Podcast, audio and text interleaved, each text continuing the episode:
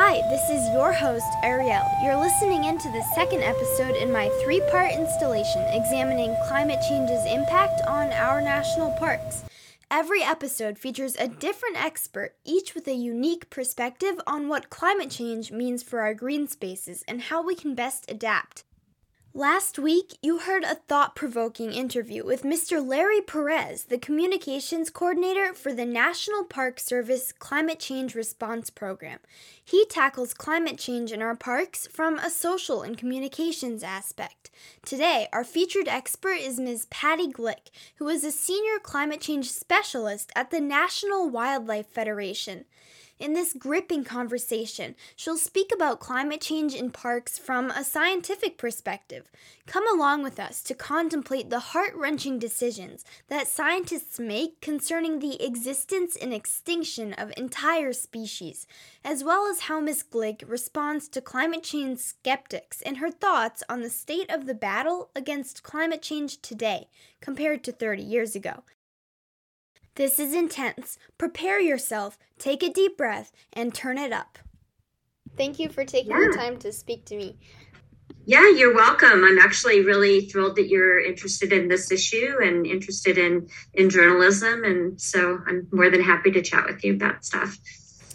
Um, first, can you just describe your job and what you do for climate change? Mm-hmm. Yeah, so um, I my title is actually senior scientist for climate adaptation, which generally means a lot of the work I do right now is focusing on coping with the impacts of climate change. Um, and in my work with the National Wildlife Federation, a lot of that is uh, working with um, wildlife experts and conservation practitioners just to help them better understand how some of the changes that we're al- already seeing and are expecting to see uh, in the future um, affect the work that they do. Um, but I've actually worked on the issue for about 30 years. Um, and I got my start more on the um, climate mitigation side of things. So, dealing with the impacts of um, uh, or dealing with the emissions of greenhouse gases and how that's affecting the climate. So, it's kind of spanned my career has kind of spanned the the wide range of possible solutions for climate change. Mm-hmm. How has so 30 years? That's a long time to be focusing on an issue that's kind of just coming up into the general public's knowledge. So, how has your perception of this issue changed, and how has the um, plan for combating climate change changed over these 30 years? That's such a great question. Interestingly enough, I know for for for younger people um, such as yourself, uh, it probably does come as as a surprise that uh, the issue of climate change really was on at least some people's radar screens 30 years ago. In fact, at the time, which was in the early 1990s, climate change was starting to get a lot of attention. Um, part of it was the um, development of the United Nations Framework Convention on Climate Change. Sometimes you may have heard that as the Rio Convention. Um, but then, of course, there was also uh, the release of Al Gore's book, Earth in the Balance. And that was in the early 90s. And that really, when I, I was just finishing graduate school, and to me, it struck me just how fundamentally human activities can be affecting our planet. I've always cared about nature and, and, wildlife and the environment, but that was like, wow, you mean we're fundamentally altering our planet's climate system. So I just was interested in the issue from the start. Um, you know, certainly a lot of the talk early on was on the mitigation side of things. Um, you know, I think at the time we thought that a lot of the impacts that we're seeing now probably wouldn't have happened for another 20 years from now. But over my career, it was becoming increasingly clear that we were talking at the same time we were trying to convince people to reduce emissions we're also starting to talk about all these changes that we're starting to see and it was occurring to me that um, geez shouldn't we all already you know start talking about dealing with those impacts too and for a while, some of my colleagues in the conservation community would say, no, we can't talk about adaptation because it means, you know, it'll look like we're giving up. But we at the National Wildlife Federation, where I've been for now 23 plus years, um, realized that we really had to do both at the same time. So that's really what we've been doing. And because there's so much concern on the part of wildlife managers about what they're seeing and how they're going to handle it, I've started to just focus a lot of my own attention on the adaptation side and then have a lot of colleagues who do more work on the, the energy side. Mm-hmm. Yeah, that reminds me. I know that um, these issues of conservation versus preservation have been kind of a hot topic for national parks and dealing with climate change in our natural spaces. So, where does adaptation fall onto that? I mean, depending on how you view it, a spectrum or sort of a dichotomy. Well, you know, it's very much, I think, a spectrum. You can think about um, adaptation um, outcomes or what, what we're hoping to do. You know, if I'm thinking about national parks or, you know, um, wildlife managers, it, our outcomes probably are going to fall along a spectrum from persistence, you know, maintaining persistence of endangered species or a park as we've known it historically, all the way to managing for change, you know, envisioning future um, changing conditions and either in some cases maybe having to accept those changes in others maybe we can actually do things to help move systems along in such a way that they will still support a lot of the things that we um, we value from them. For example you may have a forest that may look a bit different from a forest you know from several hundred years ago but it still may be a forest if we do um, things like plant trees that are going to survive better as the conditions change, if that makes sense. So, yeah, um, it, it is changing. Uh, you know, the, the idea that we can protect everything and preserve everything like it was or restore things back to the way they were. Um, which has been a long tenet of restoration.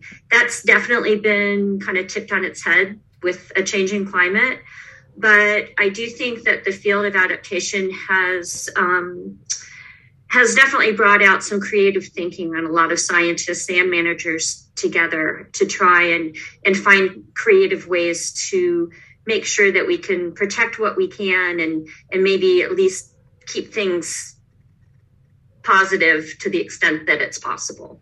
Mm-hmm. So there's been some controversy around this idea of um, having to choose which parks to let go. Like um, triage is the word that people are using to describe these these terrible decisions that we're being forced to make. So, I mean, what are your thoughts on these decisions, and what are the criteria for which parks are triaged? Yeah, it's an important question. Um, I one thing I do think is important to recognize is that you know we we have um, throughout our, our history of conservation had to make some tough decisions. Climate change is certainly making some of you know upping the game in a number of places. But we you know have limited resources. We've always had to prioritize. And we, we've also always had to make decisions under uncertainty um, I think I, I, think in particular from a climate change perspective, the idea of triage is, is going to require a lot of um, partnerships between scientists who can help managers say what um, you know is possible to save and managers and who also in, liaise with the public who decide well what do we want to say? What do we value?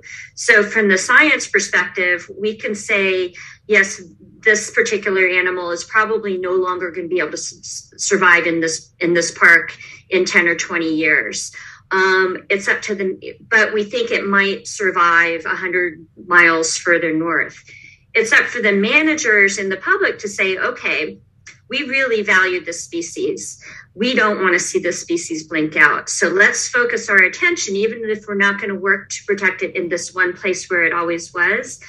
let's work with partners 100 miles north of here and see if we can either move that species or help it along the way if it can get there on its own, survive up there. But it, it it's going to take, um, you know, it's going to take identifying what the trade offs of that are. It's going to take recognizing what our values are as a society and ultimately having to prioritize on those decisions. And I do think for some national parks, for example, it's going to mean that they're going to have to let some things go um, and put resources into those other things that we can at least, at least either buy time for or pool resources and, and really put an effort to, to protect.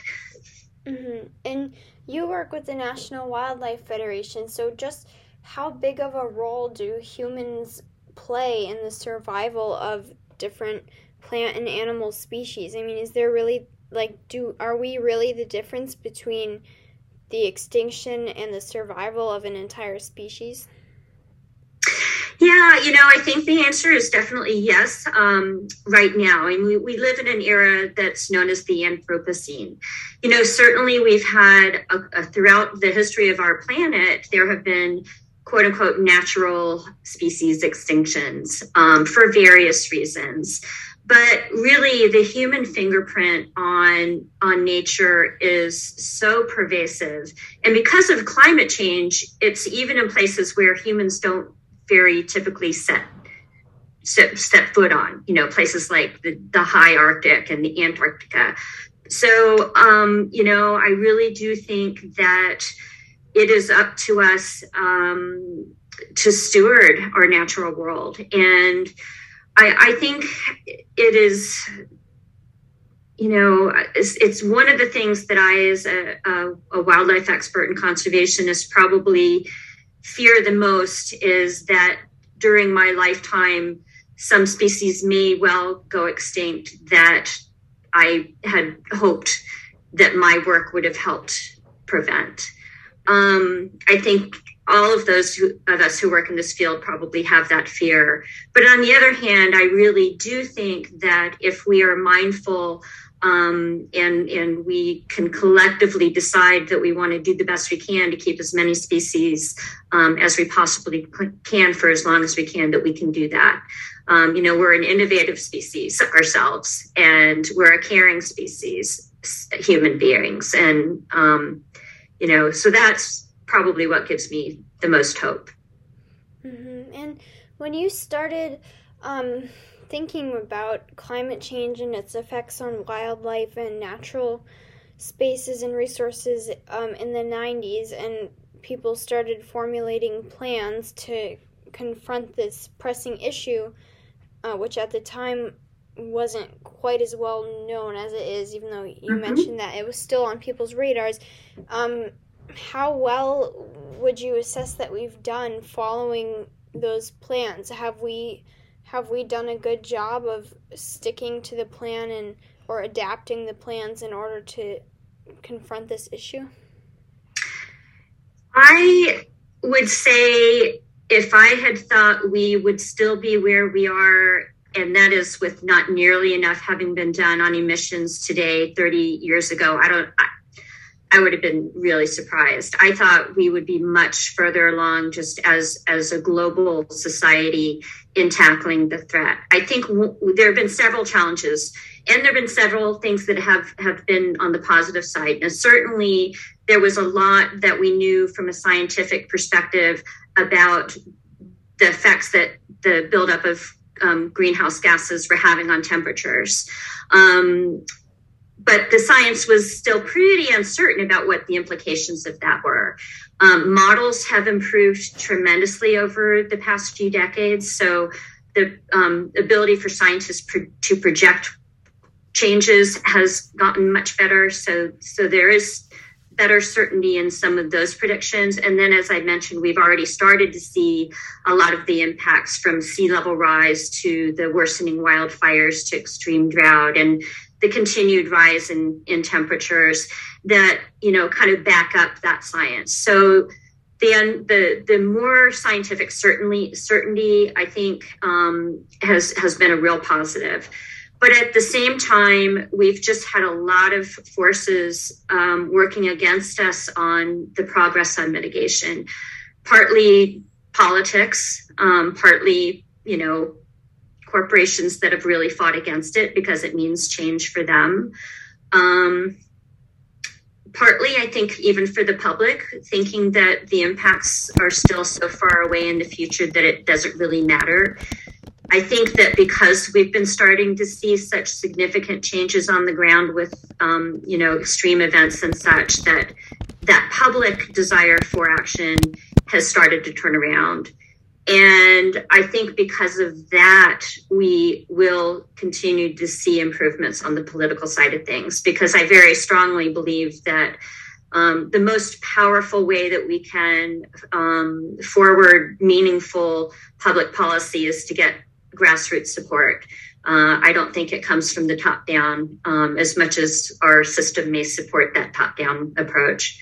And it's one of the reasons I joined the National Wildlife Federation because the organization has long um, built its work around educating the public and inspiring the public to care about wild, wildlife and to give people the tools to be a voice for wildlife. And I think, um, you know, it's why I've stayed at the organization as, as long as I have. I think even in, in some maybe not, you know, astronomical ways, but I think in some small ways we've we've made a difference um, on this, and and so I'm I'm pretty proud of that. But I do, as a society, wish that we were further along on tackling this issue.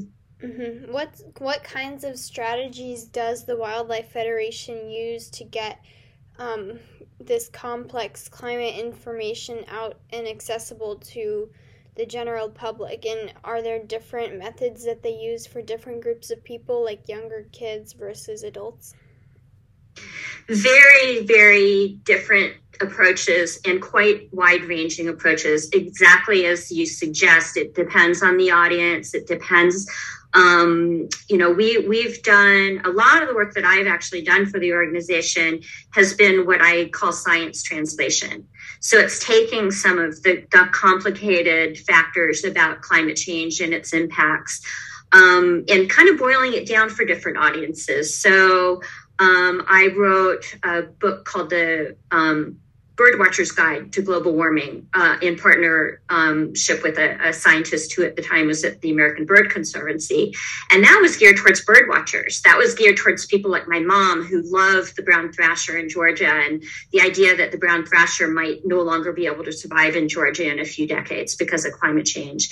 That, you know, it made some good media hits. It just, you know, it, it, it really spoke to people who care about that then on the other, you know, and we've done some articles in, in our magazines as well. Um, even Ranger Rick has had a few um, episodes about climate change. Um, but at the other end of that, we work very closely, for example, with scientists at, at places like the National Park Service, which is much more high level, that's much more sophisticated. But that's intended for that audience. And those on the ground practitioners to understand the science and what it means for the work that they do. So it's pretty wide ranging, um, but it's it's kept my job interesting. Mm-hmm. How do you confront misinformation or skepticism about climate change? I used to um, try to convince true skeptics a lot harder than I do now. I I do think that there are people who simply just don't have the knowledge. And you know I when you know if if unless somebody says oh this is just bogus I don't believe it if they say well I really don't understand it I'll help them along and help them understand it. But I but I used to beat my head on the wall a bit with people who I think are just not going to change their minds. And do I wish that everybody made decisions based on based on science and fact and you know with new information would change their minds yes and i think there are those out there but uh, i don't really spend time trying to convince people i don't think want to be convinced um, i think there's enough we can do with the people who do care provide them with the tools and and you know and information that they need to uh, to make a change to do so Mm-hmm. Yeah, that makes sense. Um, I know part of your work is assessing different parks um, and analyzing their vulnerability, and I'm curious about what criteria do you use to determine how vulnerable certain parks are? So it very much depends. Uh, vulnerability assessments, it's kind of a broad general um, tool to understand how climate change may affect the things that we're working uh, on. So whether that's a species or, you know, a certain habitat or a bridge or, um, you know, a, a whole community. Um, so there's no real one size fits all approach to doing that a lot of what the parks have been doing is looking at um, what's called scenario planning. So they look at vulnerabilities, and again, it depends if they're looking at, say, an aquatic species, they'll they'll look at things like water temperatures and changes in stream flow and um, things like that. Um, but they'll look at both the kind of low range of projected change and high range of projected change because some some of the things we actually don't know whether the low end or the high end is going to happen in part because we don't know what's going to happen with emissions.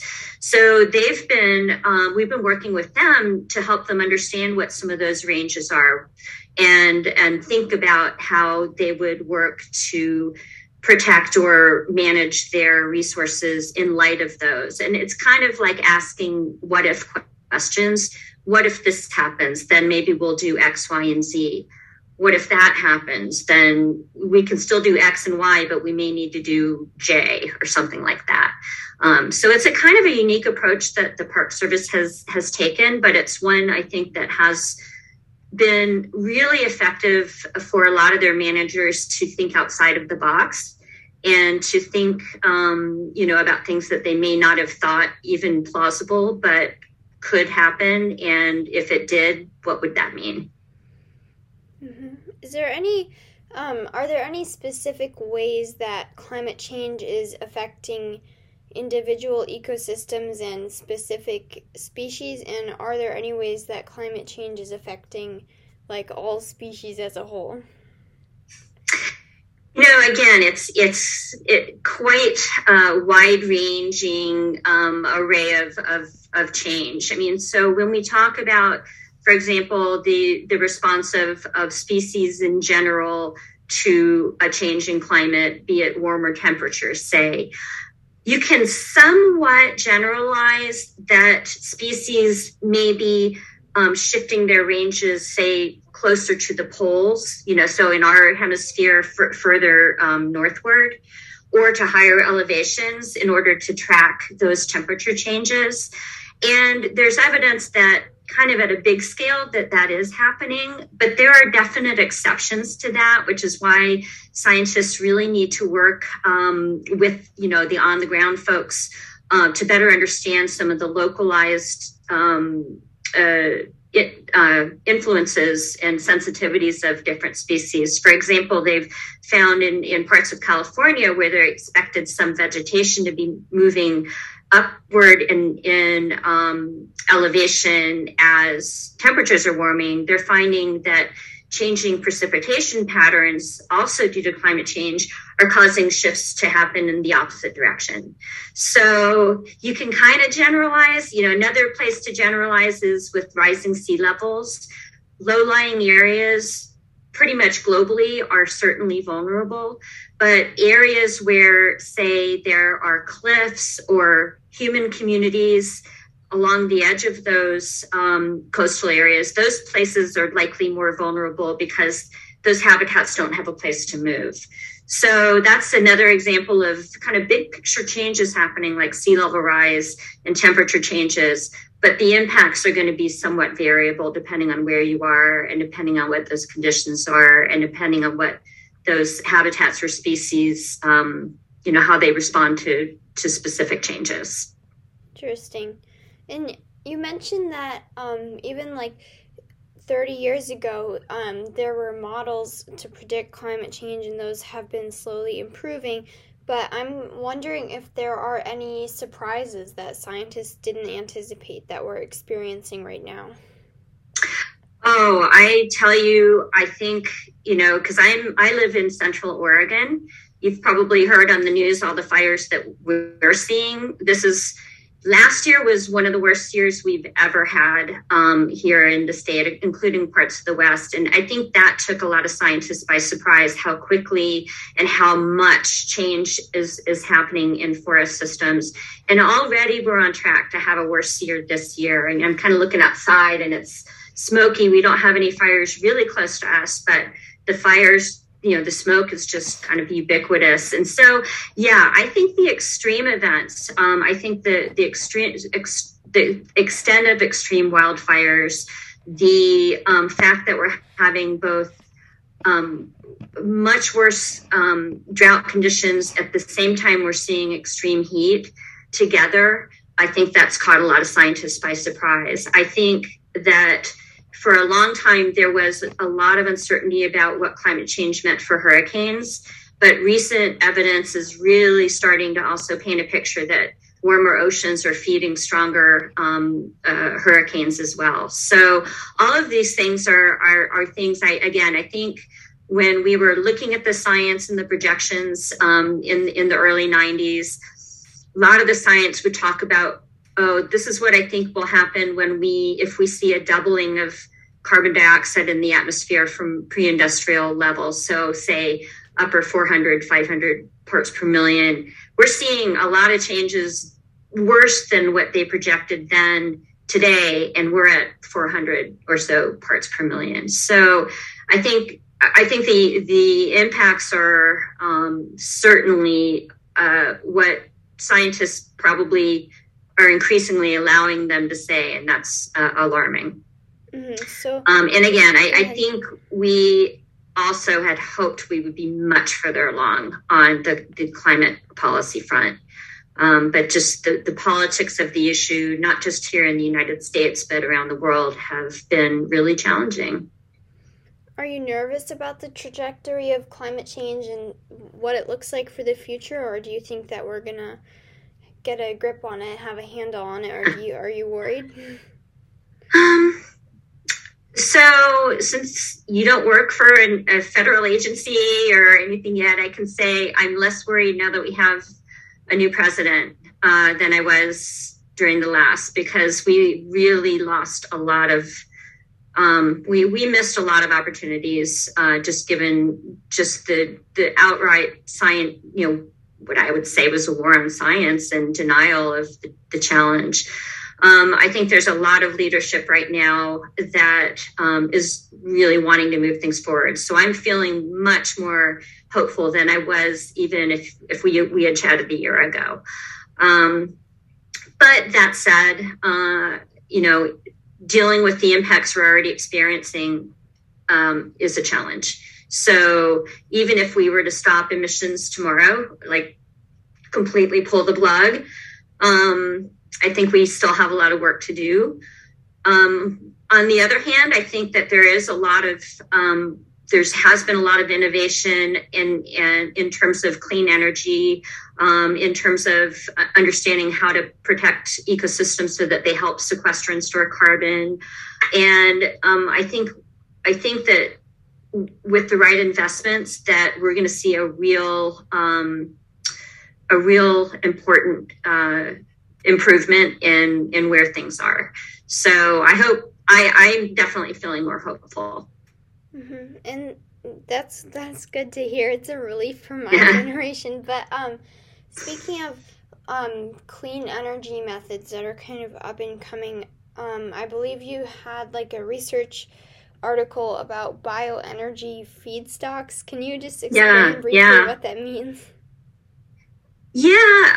Um, so there are, I, there's no silver bullet solution that um, doesn't have some potential downsides. Um, one of those is uh, bioenergy. There has, you know, there's a, a school of thought, and, and, it's a valid one in some ways, that um, you know, growing feedstocks for, you know, that you can burn as energy. Um, as they grow, they sequester carbon. yeah, it releases some carbon when you burn it, but it's more efficient, say, than burning a gallon of gasoline. You know, in principle, that's a neat idea. And in fact, in Europe, they're actually taking a lot of trees from the American Southeast and burning it in pellets.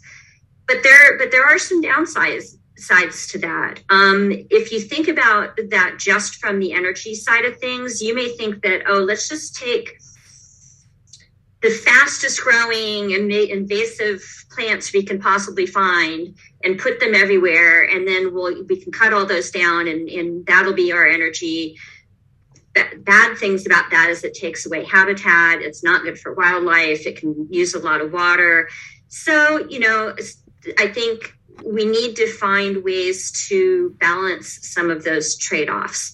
Um, you know same can be said you you might hear um, you know some negative things about wind wind power.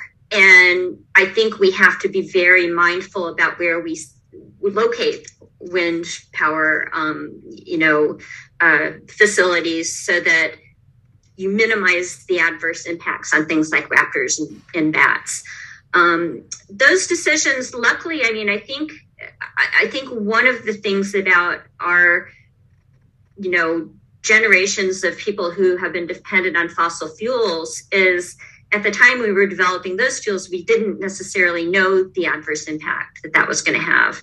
Over time, we've learned that. Unfortunately, over time, we've also learned that we've become so dependent on it that it's going to be really hard to change. But we're at a time right now where we're at kind of an, an early stage in these new technologies.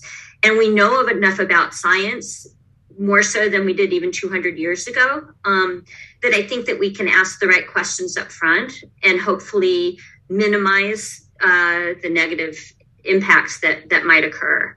So um, you know, it's again, there's I don't think there's any one perfect um, choice. I think one of the best things we can do is invest in efficiency because no matter what kind of um, product is producing our energy, efficiency is like that's a no brainer to me um, more efficient cars, more efficient homes, that kind of thing. But yeah, um, there there are some potential downsides to things like bioenergy that we're my organization is really um, doing a lot of work on.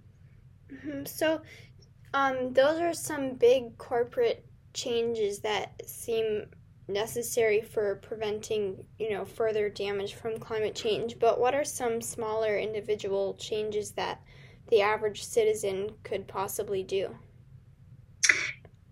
You know, it's it's it's something that I um, probably in the work that I've done um, for the National Wildlife Federation, I've focused more on than the big policy stuff because I really do feel like um, we as individual citizens, if we feel empowered that we can make a difference in our in our own lives, I think that um, that gives us the um, the confidence and, and the strength to um, to you know ask our elected officials to make the bigger choices. So it it, it may be just as as simple as you know changing your light bulbs in your home. It's amazing how much energy you can save um, by changing your light bulbs, by turning lights off. It kind of sounds like we when we were in the back in the 1970s which is probably before even your parents were born um, when we had um, some you know energy shortages that they were talking about but it can make a real difference. And there's been a lot of improvements in things like um, you know lcd bulbs um, I, I have also um, another thing that I wrote. It was a, a, a, few years after I did the the Bird Watchers Guide. I wrote what's called the Gardener's Guide to Global Warming because I'm a big gardener, and that um, also has a lot of ideas, both in terms of reducing your your household energy use, so using a push mower instead of a gas mower, um, but it also has some of the adaptation stuff because as gardeners, we sort of recognize that we're seeing impacts. We recognize that we have less water to use. So putting in more drought um, resistant plants in your garden so you don't have to irrigate as much.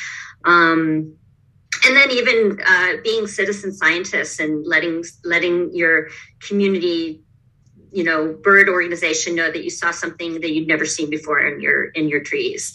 Um, that that helps scientists monitor what's happening with with with animals with the changing climate. So yeah i think there you know i i look at when i was growing up the big the big environmental challenge that we had was convincing our parents to recycle.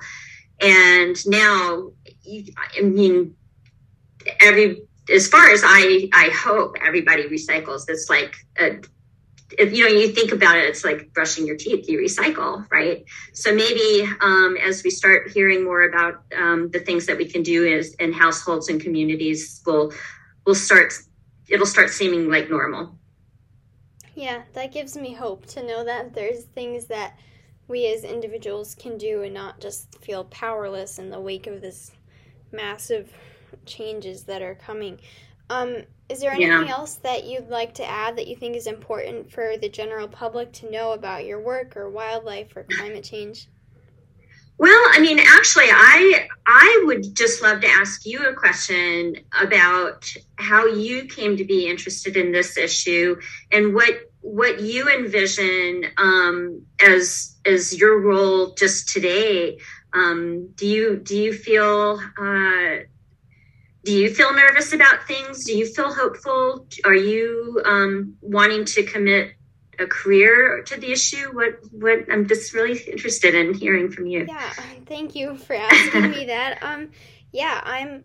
You know, I'm terrified, and I think a lot of mm. adults mm. think that it's sort of just a, like a textbook nervousness, something that makes you sort of uncomfortable, like reading about some uncomfortable like earthquake or natural event that happened in the news, but it's not. It's like a real visceral terror that I think me and a lot of other youth are experiencing when we hear about mm. glaciers melting. Yeah. But also, I'm hopeful. I'm hopeful because there are adults like you who are doing this work, and there are children like me who can't do this work. But our job as children is to speak to our adults and tell them, like, yeah, but listen to the science. Like, just our job is to be advocates and that's what i see myself and my podcast as is advocacy i'm not trying to preach science to anybody because i'm leaving that to experts like you but i want people to mm-hmm. know that us youth we're scared but we're hopeful and we just want you to listen to the scientists well i really i congratulate you uh, on your vision and doing this you the very, very insightful questions. I think you did just an amazing job building on what I brought to the table because you, you know, I never know what you're going to ask and you don't know what I'm going to say, but it was a really, really fantastic conversation. And I'd love to give you support in, in any way that you need it. This was a fantastic conversation, and I truly appreciate Ms. Glick's insightful expertise. Thank you so much for listening to the second episode in my three part series examining climate change's impact on our national parks from three unique expert perspectives. Stay tuned for part three, and thanks for listening to Park Wake Up Call.